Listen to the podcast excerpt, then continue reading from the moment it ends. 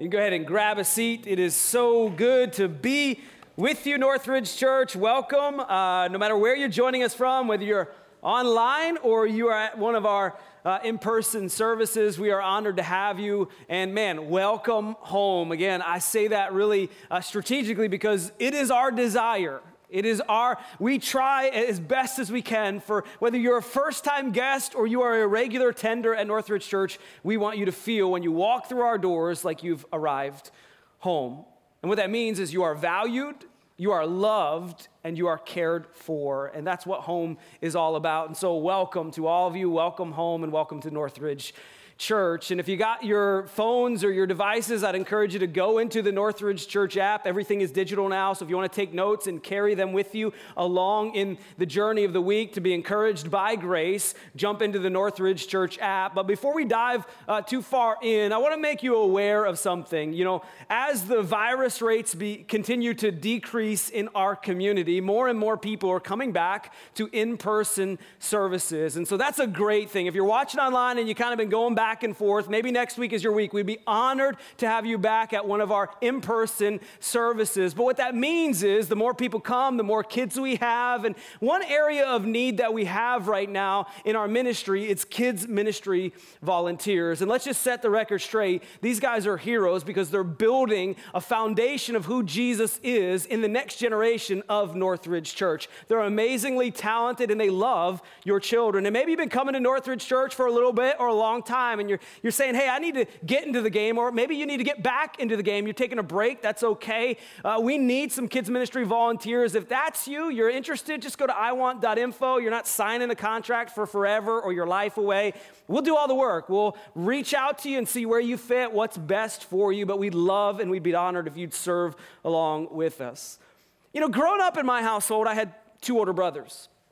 I was the youngest boy, and so what that meant was I had to find a unique way to get at my older brothers because they were bigger than me, stronger than me, and so I couldn't beat them up. I've tried that, it didn't work out in my favor. And so I had to kind of find a way to get at them because in my household, maybe yours is like this, the way we expressed love in, in our house was picking on each other. So if you weren't picked on, you weren't loved. So, you know, I know it's weird combination, but that's kind of the way we worked. And so, as the youngest boy, I had to find ways to get at my brothers.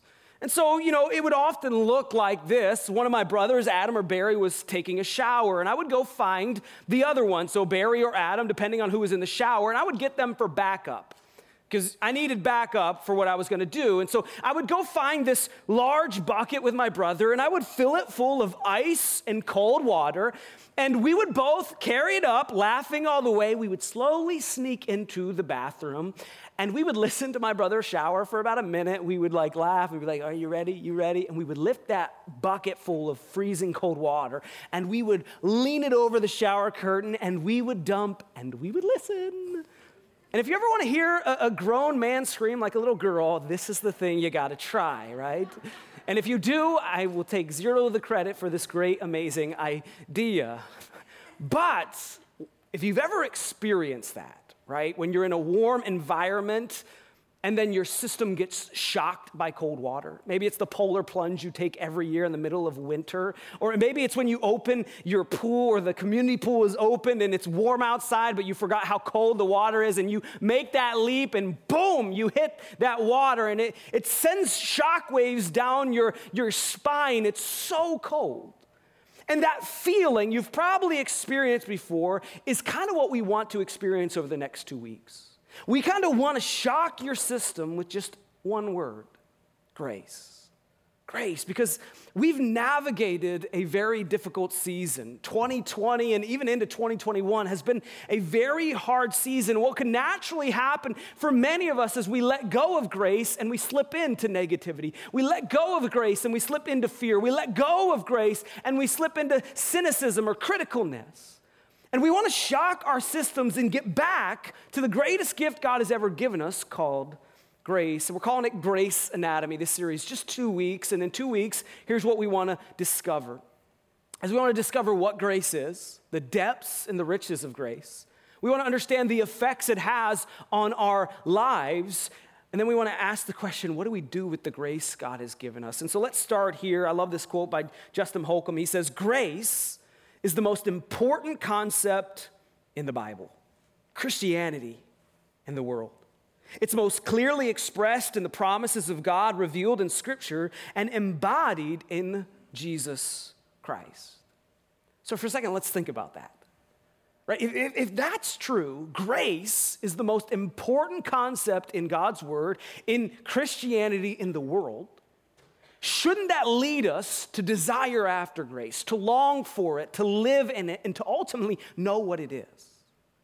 Right? This word grace, if you study the New Testament, it was written in Greek. The, the Greek word for grace is charis, right? It's used 154 times in the New Testament. So we see grace all throughout the New Testament, it's a constant theme.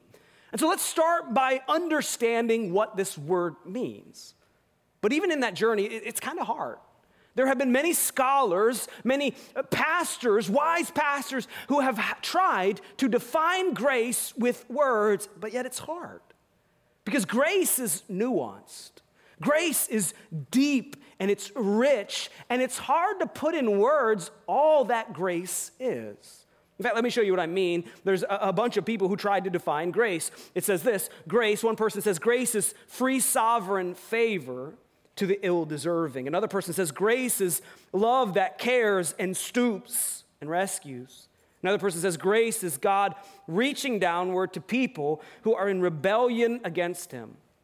Another person says grace is unconditional love towards a person who does not deserve it.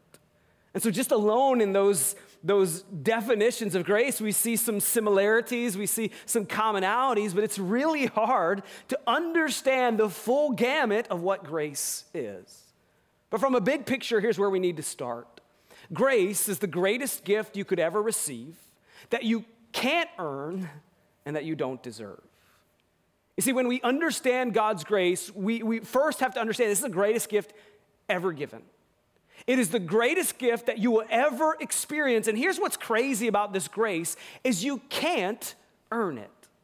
You can't buy it, you can't work your way to it, you can't find it on sale in the supermarket. You can't earn it and to make matters even more unique, you don't deserve it. It's a gift given to you that you are unworthy of. And that's what makes grace so special. So let's dive in. Ephesians chapter 2, the Apostle Paul is talking to the church in Ephesus, and he talks about this grace we're talking about. He says, For it is by grace you have been saved, through faith, and this is not from yourselves, it is the gift of God, not by works, so that no one can boast. So the Apostle Paul says it's actually grace that saves you. Now that leads us to a first and primary question, right? What am I being saved from? Like, what is grace saving me from? Well, we'll get to that. But the first thing we have to understand about grace is that grace, he says, it's you're saved by grace through this thing called faith. You see, faith is the initiator of grace. Faith is the, the, the, the, thing that starts the engine of grace in your life. It's when you choose to believe in what Jesus has accomplished for you through his death and his resurrection. It's God drawing you to himself through faith, and that faith begins the journey of grace in your life. But let's go back to the first question, right? Okay, if faith starts, it ignites grace. Grace saves me. What am I being saved from? Like, some of us might ask that question, like, I feel pretty good. I don't feel in danger. Like, what am, I, what am I being saved from? Well, the Bible makes that very, very clear all throughout the pages. But Romans says it better than I believe all of them. Romans 3 23 says, For all have sinned and fallen short of the glory of God. And so, one thing the Bible makes really clear to all of us, it doesn't pick on anybody, it doesn't alienate anybody. It says, hey, we are all sinners. Because of Adam and Eve at the very beginning choosing to disobey God, we are born with a sinful nature. And that means we choose sin. That's our natural reaction is to choose sin. And here's the problem with that is it separates us from God because God is holy and God is just. And in his holiness, he doesn't coexist with sin. And so it creates this giant problem, this giant barrier between us and God. Right? And not only that, but there's a punishment for sin. Romans 3 chapters later, Romans 6 23, it says, For the wages or the punishment of sin is death. And that death com- comes two ways physically and eternally. So, one thing that just kind of is funny, we all acknowledge this, we all know this, this seems like common sense to us, but it's part of the truth of the Bible. A direct result of sin is that we all die. No one's arguing that today, right? No one's gonna email me after the sermon like, Drew, I don't think I'm gonna die. Right? Well, if you do, I will probably, we'll have a bigger conversation. Because we all know, like, hey, we weren't created to die. Do you know that? We were created to live eternally, but yet sin messed it up. And the reason why we die is a direct result of sin. So we die physically, but we also die eternally. Because if we're not saved by that grace, redeemed and, and, and, brought redemption into our story, we die eternally, where that separation stays for the course of all eternity, separated from God. And here's what, what I'm getting at is we have to understand that sin is the reason for grace. Right? If, if sin wasn't in our world, there would be no reason we would need God's grace. So the very reason that grace exists is because of our sin because of our rebellion, excuse me, against God. Now, before we get too far into grace, I think we need to make a clear distinction between two words that often get joined together. Right? Anytime we talk about grace, the word mercy comes up God's mercy and His grace. And I'm afraid that in the church, so many of us have, have kind of joined these words to, to mean the same thing, but they're actually very different. Because grace, what grace really is, if you want a working definition, a simple definition of grace, grace is getting something wonderful that you don't deserve. Okay, so grace is a gift to you, and it's so good and it's so amazing. It's, it's wonderful, and you couldn't earn it and you don't deserve it. Now, mercy, on the other hand, is different than that because mercy is actually not getting something terrible that you do deserve. You see the difference there? With grace, you get something. With mercy, you don't get something. With, with grace, you, you don't deserve it. With mercy, you do deserve it. And so, with mercy, with God's mercy, He withholds the punishment of our sin that belongs to us, something terrible that you do deserve. But here's what we have to understand about these two words if God only gave His mercy, it wouldn't be enough. Sure, don't get me wrong, it would be a, an amazing gift. That we wouldn't have to experience, excuse me, something in my throat. We wouldn't have to experience the, the punishment of our sin, but it wouldn't be enough. It wouldn't restore our relationship back with God. That's something only grace does. The gift of grace is God giving us something so amazing and so wonderful. That's why Paul says it's by grace you have been saved. Grace changes our relationship back with God. And so, for the remainder of my time, I want us to understand the effects that grace has on our lives. The, the, the, wonder and the depths of God's grace and how it interacts with every fiber of our being today. So let's start big picture. What does grace do? How does it affect our lives? Well, grace, we talked a little bit about this. Grace changes your standing with God. Grace takes you in rebellion to God, enemies of God, and changes where you stand with God. He brings you from rebellion to part of the family. Look at Titus chapter 2. It says, For the grace of God has appeared that offers salvation to all people. It teaches us to say no to ungodliness and worldly passions and to live a self controlled, upright, and, and godly lives in this present age while we wait for the blessed hope, the, the appearing of the glory of our great God and Savior, Jesus Christ, who gave himself for us to redeem us from all wickedness and to purify for himself a people that is very own, eager to do what is good. And so here in Titus, he talks about Jesus' work on the cross, his redemptive work that actually restores our relationship with God. We go from enemies and rebellion to God to being part of his family because our standing is changed.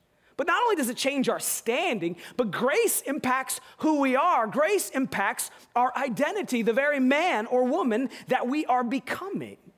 And we see this most evidently in the Apostle Paul, right? A guy whose life was dramatically changed by the grace of God. First Corinthians, this is what he says. He says, But by the grace of God. So because of the grace of God, I am what I am.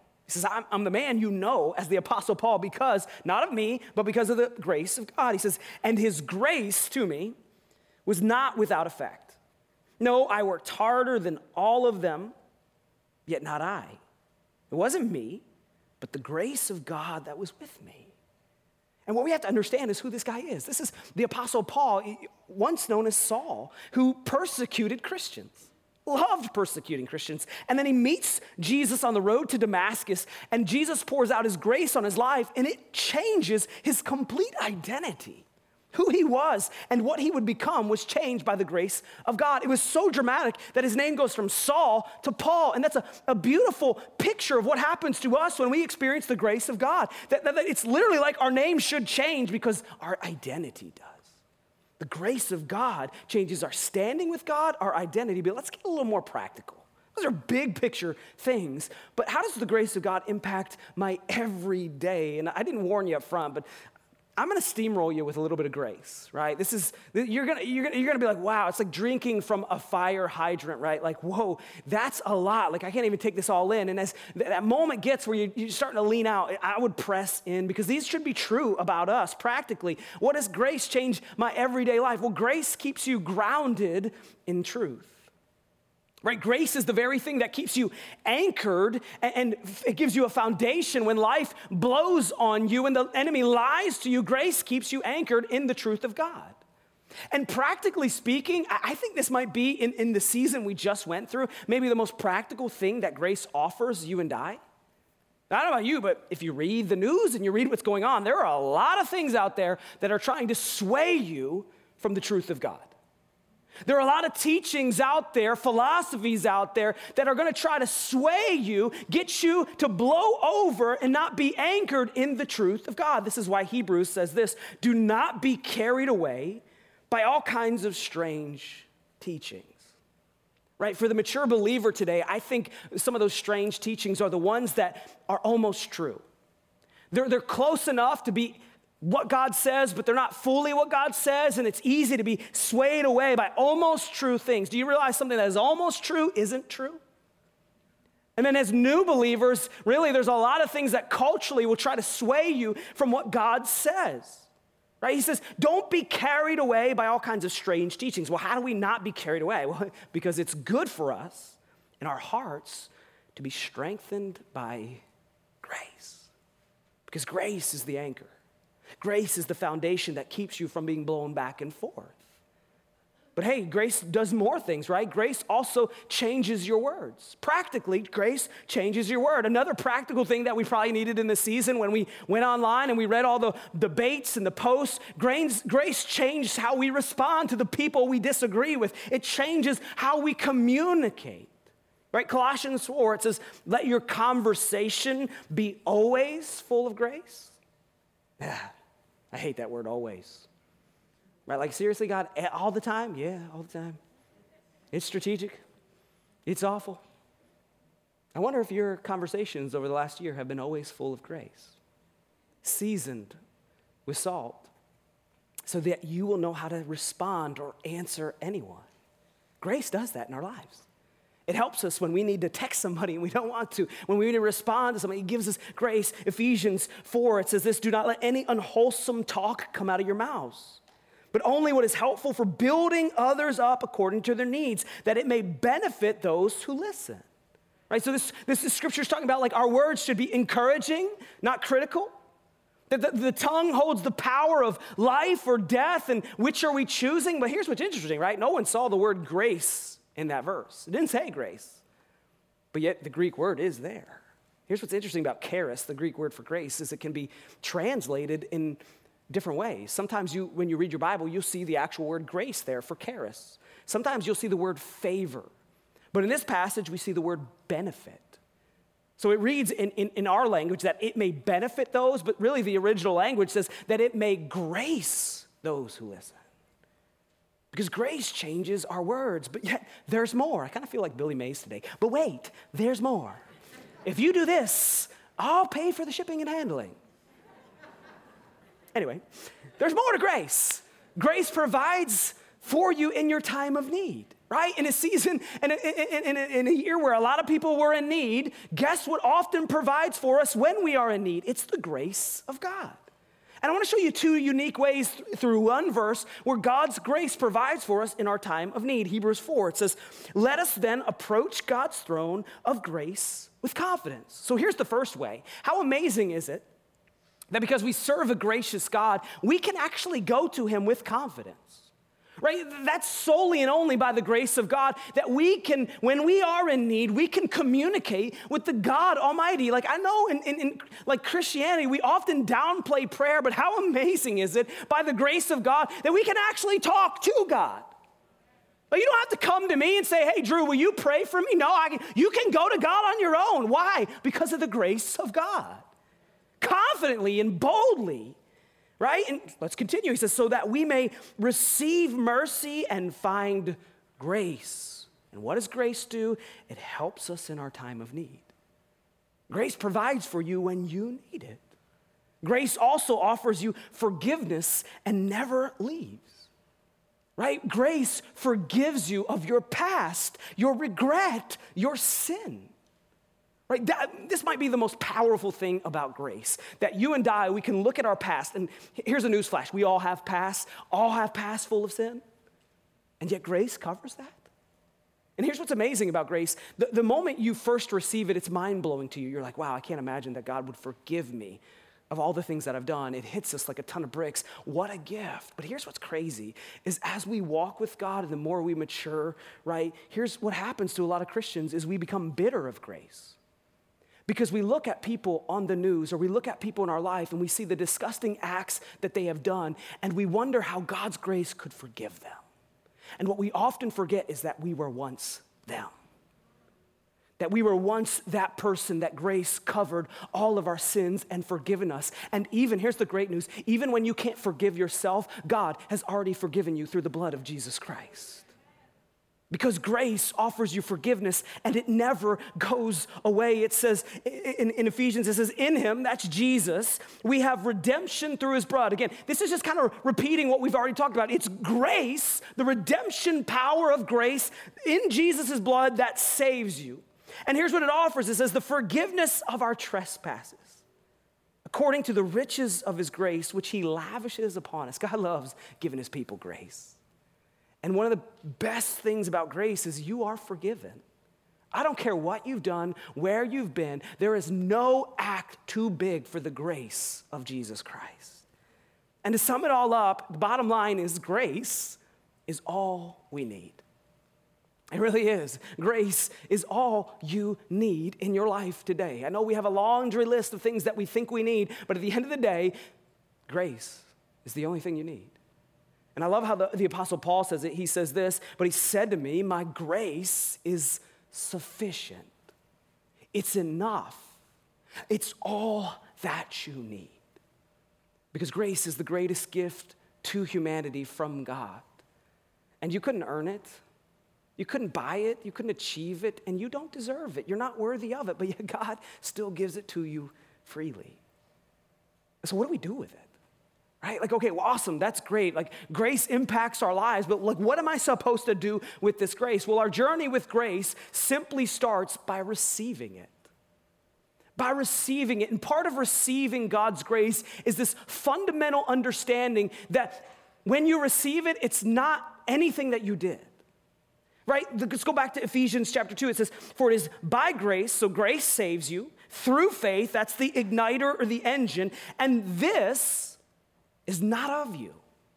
It's not of yourself. It's not from you. It is a gift of God, not by works. So you can't look the part and be the part. God does the work. You just receive the blessing from Him. So continue on, Romans 6, it says this, and if by grace, so it's talking about if we're truly saved by grace, then it cannot be based on works. If it were, grace would no longer be grace. And part of receiving God's grace is this understanding that you don't have to do anything. Jesus has already done it. Right? Some of us, we show up to church or we do the right thing because we want God to love us. You don't have to do any of that. God already loves you.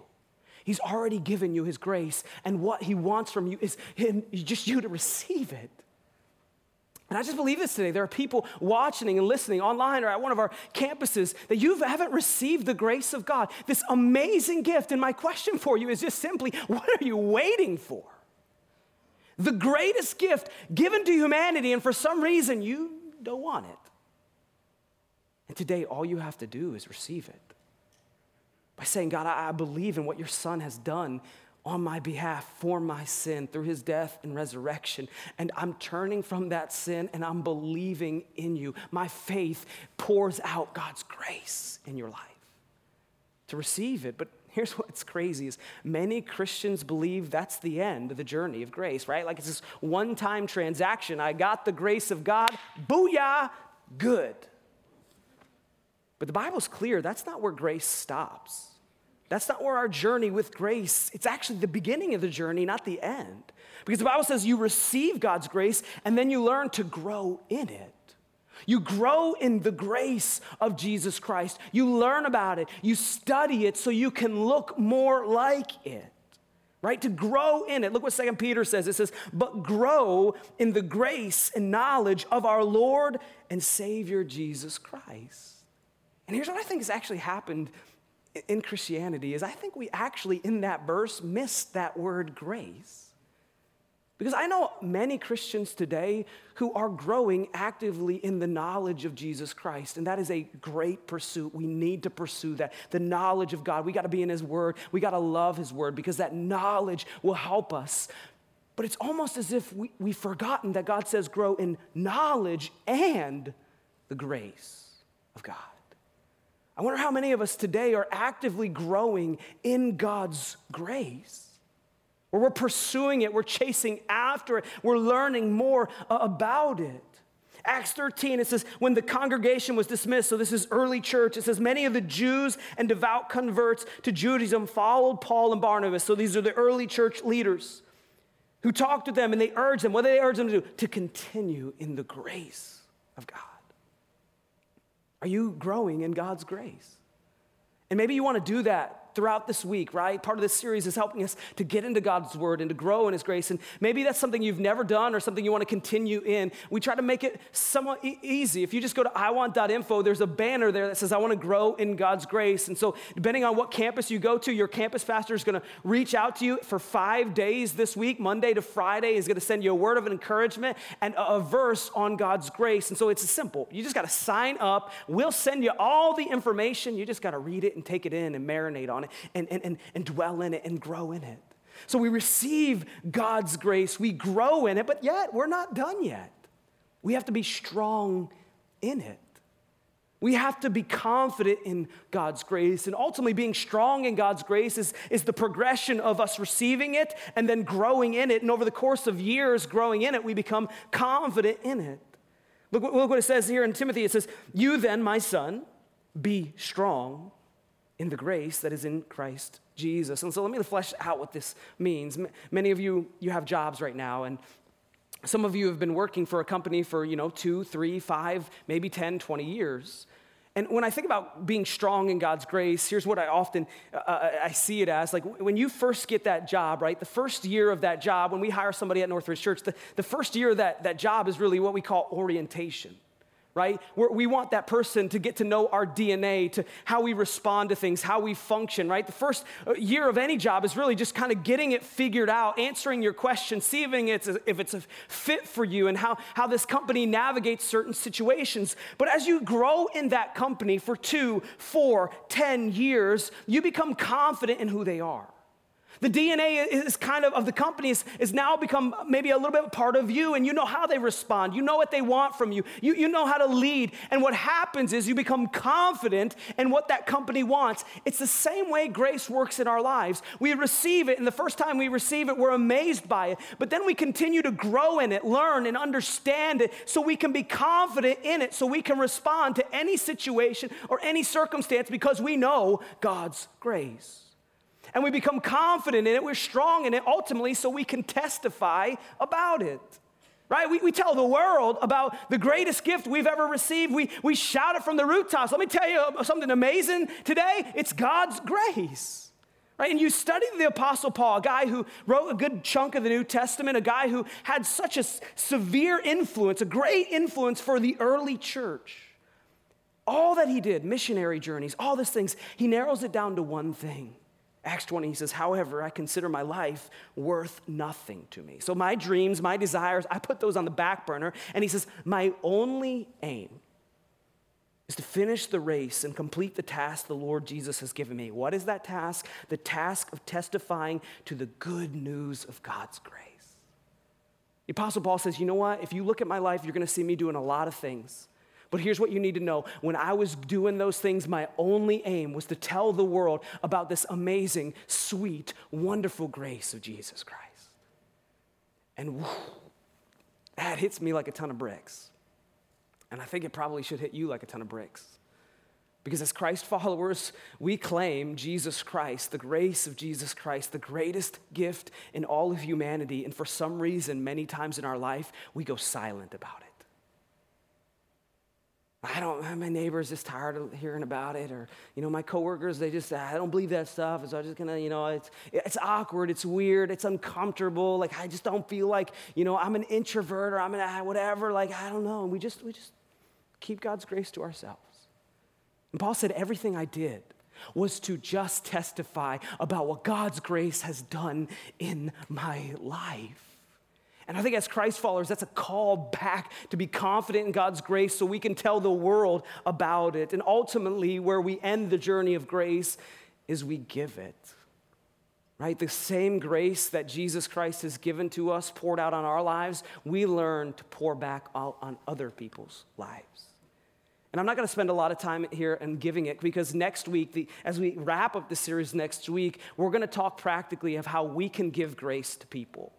Maybe the one thing that missed out, we missed out on in 2020 was actually like, hey, when times get tough, guess what we should be giving the most of? It's grace. It's like our culture just skipped out on grace for all of 2020, right? And next week we're going to talk about how we can give the same grace that God has given to us. So I have two questions for you. And these two questions kind of interact with two groups of people. Have you experienced and are you living out this grace? So, the first group of people, that's those of you who you've yet to experience God's grace in your life. You, you know exactly who you are because I believe through the power of the Holy Spirit, God is drawing you to Himself. Maybe you've been showing up and listening to Northridge Church for maybe a couple weeks, or maybe it's been a couple months, or maybe it's been a couple years. And you are attracted to Jesus. Here's what I know the more you get to know Jesus, the more attracted you'll be to him because he's that good. Maybe today is the day where you experience and receive the greatest gift God has ever given us. It's his grace. And it's as simple as this it's a, it's a confession of your mouth and a belief in your heart that Jesus is who he says he was, that he was fully God and he left heaven to come to earth to die in our place because of our sin. And three days later, after that cross, he rose again and he defeated your sin and he gives you grace today. And all you have to do, you don't have to do any work, you can't achieve it, you can't look the part, you just allow him to give it to you. And if you just say those words, God, I believe in you. I believe in who you are. And I want you to become my forgiver and my leader. It's as simple as that. I'm turning from my sin, become my Savior. If you say those words, we want to celebrate with you. Just go to I Want That Info. There's a huge banner that says, I've received God's grace. I've experienced His grace. You let us know who you are. We'll navigate that journey with you. We'll walk with you and we will celebrate. And all of heaven is celebrating right now. But the secondary question is for many of us who are Christ followers Are we living out God's grace? If I were to talk to people who are in your sphere of influence, maybe people who are far from God, who are around you, would they be able to locate God's grace in you? Would they see it? Have they experienced it from you? Are you living out this grace? You know, I think of that song we sang right before the message, Amazing Grace. How sweet the sound. And I love that, that description of grace, that it should be sweet to us. right? Because a month ago I told you that uh, one of my resolutions this year uh, is to really get healthier. Right, healthier, healthier physically, mentally, and spiritually. Because one thing that I noticed about me in, in 2020 is through a very difficult year where I had to learn to grieve, what often I did in my grief was I would turn to something sweet rather than the sweetest thing. So when I was hurting and when I was broken, I would often turn to a, a, a, source of food to bring me comfort rather than my Savior. And that's why I tell you guys all the time don't you dare put me on a pedestal because I will fail you every time. You put Jesus on that pedestal and He will never fail you. So I would turn to sweets to comfort me. And so in the new year, I was like, I gotta get back to trusting in God more than food that I eat. And so I made this journey to like sacrifice sweets and to get in the gym and, and work healthy. And so over the course of, of two months, you know, I'm, I'm, I'm happy to celebrate. I'm down 20 and a half pounds. Come on, baby! Listen, I, I will need that encouragement Monday morning when the gym comes. So I'll hang on to that. But you know, in this journey, about, I don't know, a couple weeks ago, Ashley and I were like, hey, babe, we, we, we got to go on a date. So we do dates regularly. And just a side note, if you're married today, go out on dates. Like, get a babysitter. I, your kids will be fine. The babysitter might not be. But get out there and take your wife or your husband on a date. It's best for you and for your kids to see that. Back to God's grace. All right, here we go. So we're going on a date, and when Ashley and I go on a date, we often split an appetizer, we split an entree, and then we split a dessert. And so we were going to one of my favorite places in Rochester. It's called Red. And the one thing about Red that we love is they have this butterscotch pudding. I know, it doesn't sound that great. It's amazing okay? And so we shared our appetizer and we shared our, our, our, our, entree, and it was time for dessert. And it was kind of one of those things where I was like, hey, I've worked really hard at this point, I'm gonna treat myself. And I was like, hey, baby, I love you, but don't touch my dessert. I haven't had sweetened forever. And so we get this butterscotch pudding it sitting before me, and I, am not lying, church. I slow played this dessert for all it was worth. I took small bites, and it was probably awkward for everybody else in the restaurant, but I'm like, thank you, Jesus. Hallelujah, let's go. And people are like, what is, what is wrong with that guy? But it was sweet. It was so sweet that guess what I wanted? More. Every bite made me want to go in for another and another. And I believe that's the way God designed His grace for our lives. Is when we truly experience it. It is so sweet and it is so good that it just makes us dive in and want more and more of God's grace because it is so sweet. And so, my prayer for you this week as we continue into next week is just the words of Second Thessalonians. It says, May the grace of our Lord Jesus Christ be with you all. Let me pray for us. God, thank you for your grace. Oh, it's so sweet, God. And may the sweetness of your grace this week, God, make us dive in for more, to grow in it, to be strong in it, maybe to receive it, to testify about it, or to give it to somebody else. Thank you for your grace. In Jesus' name.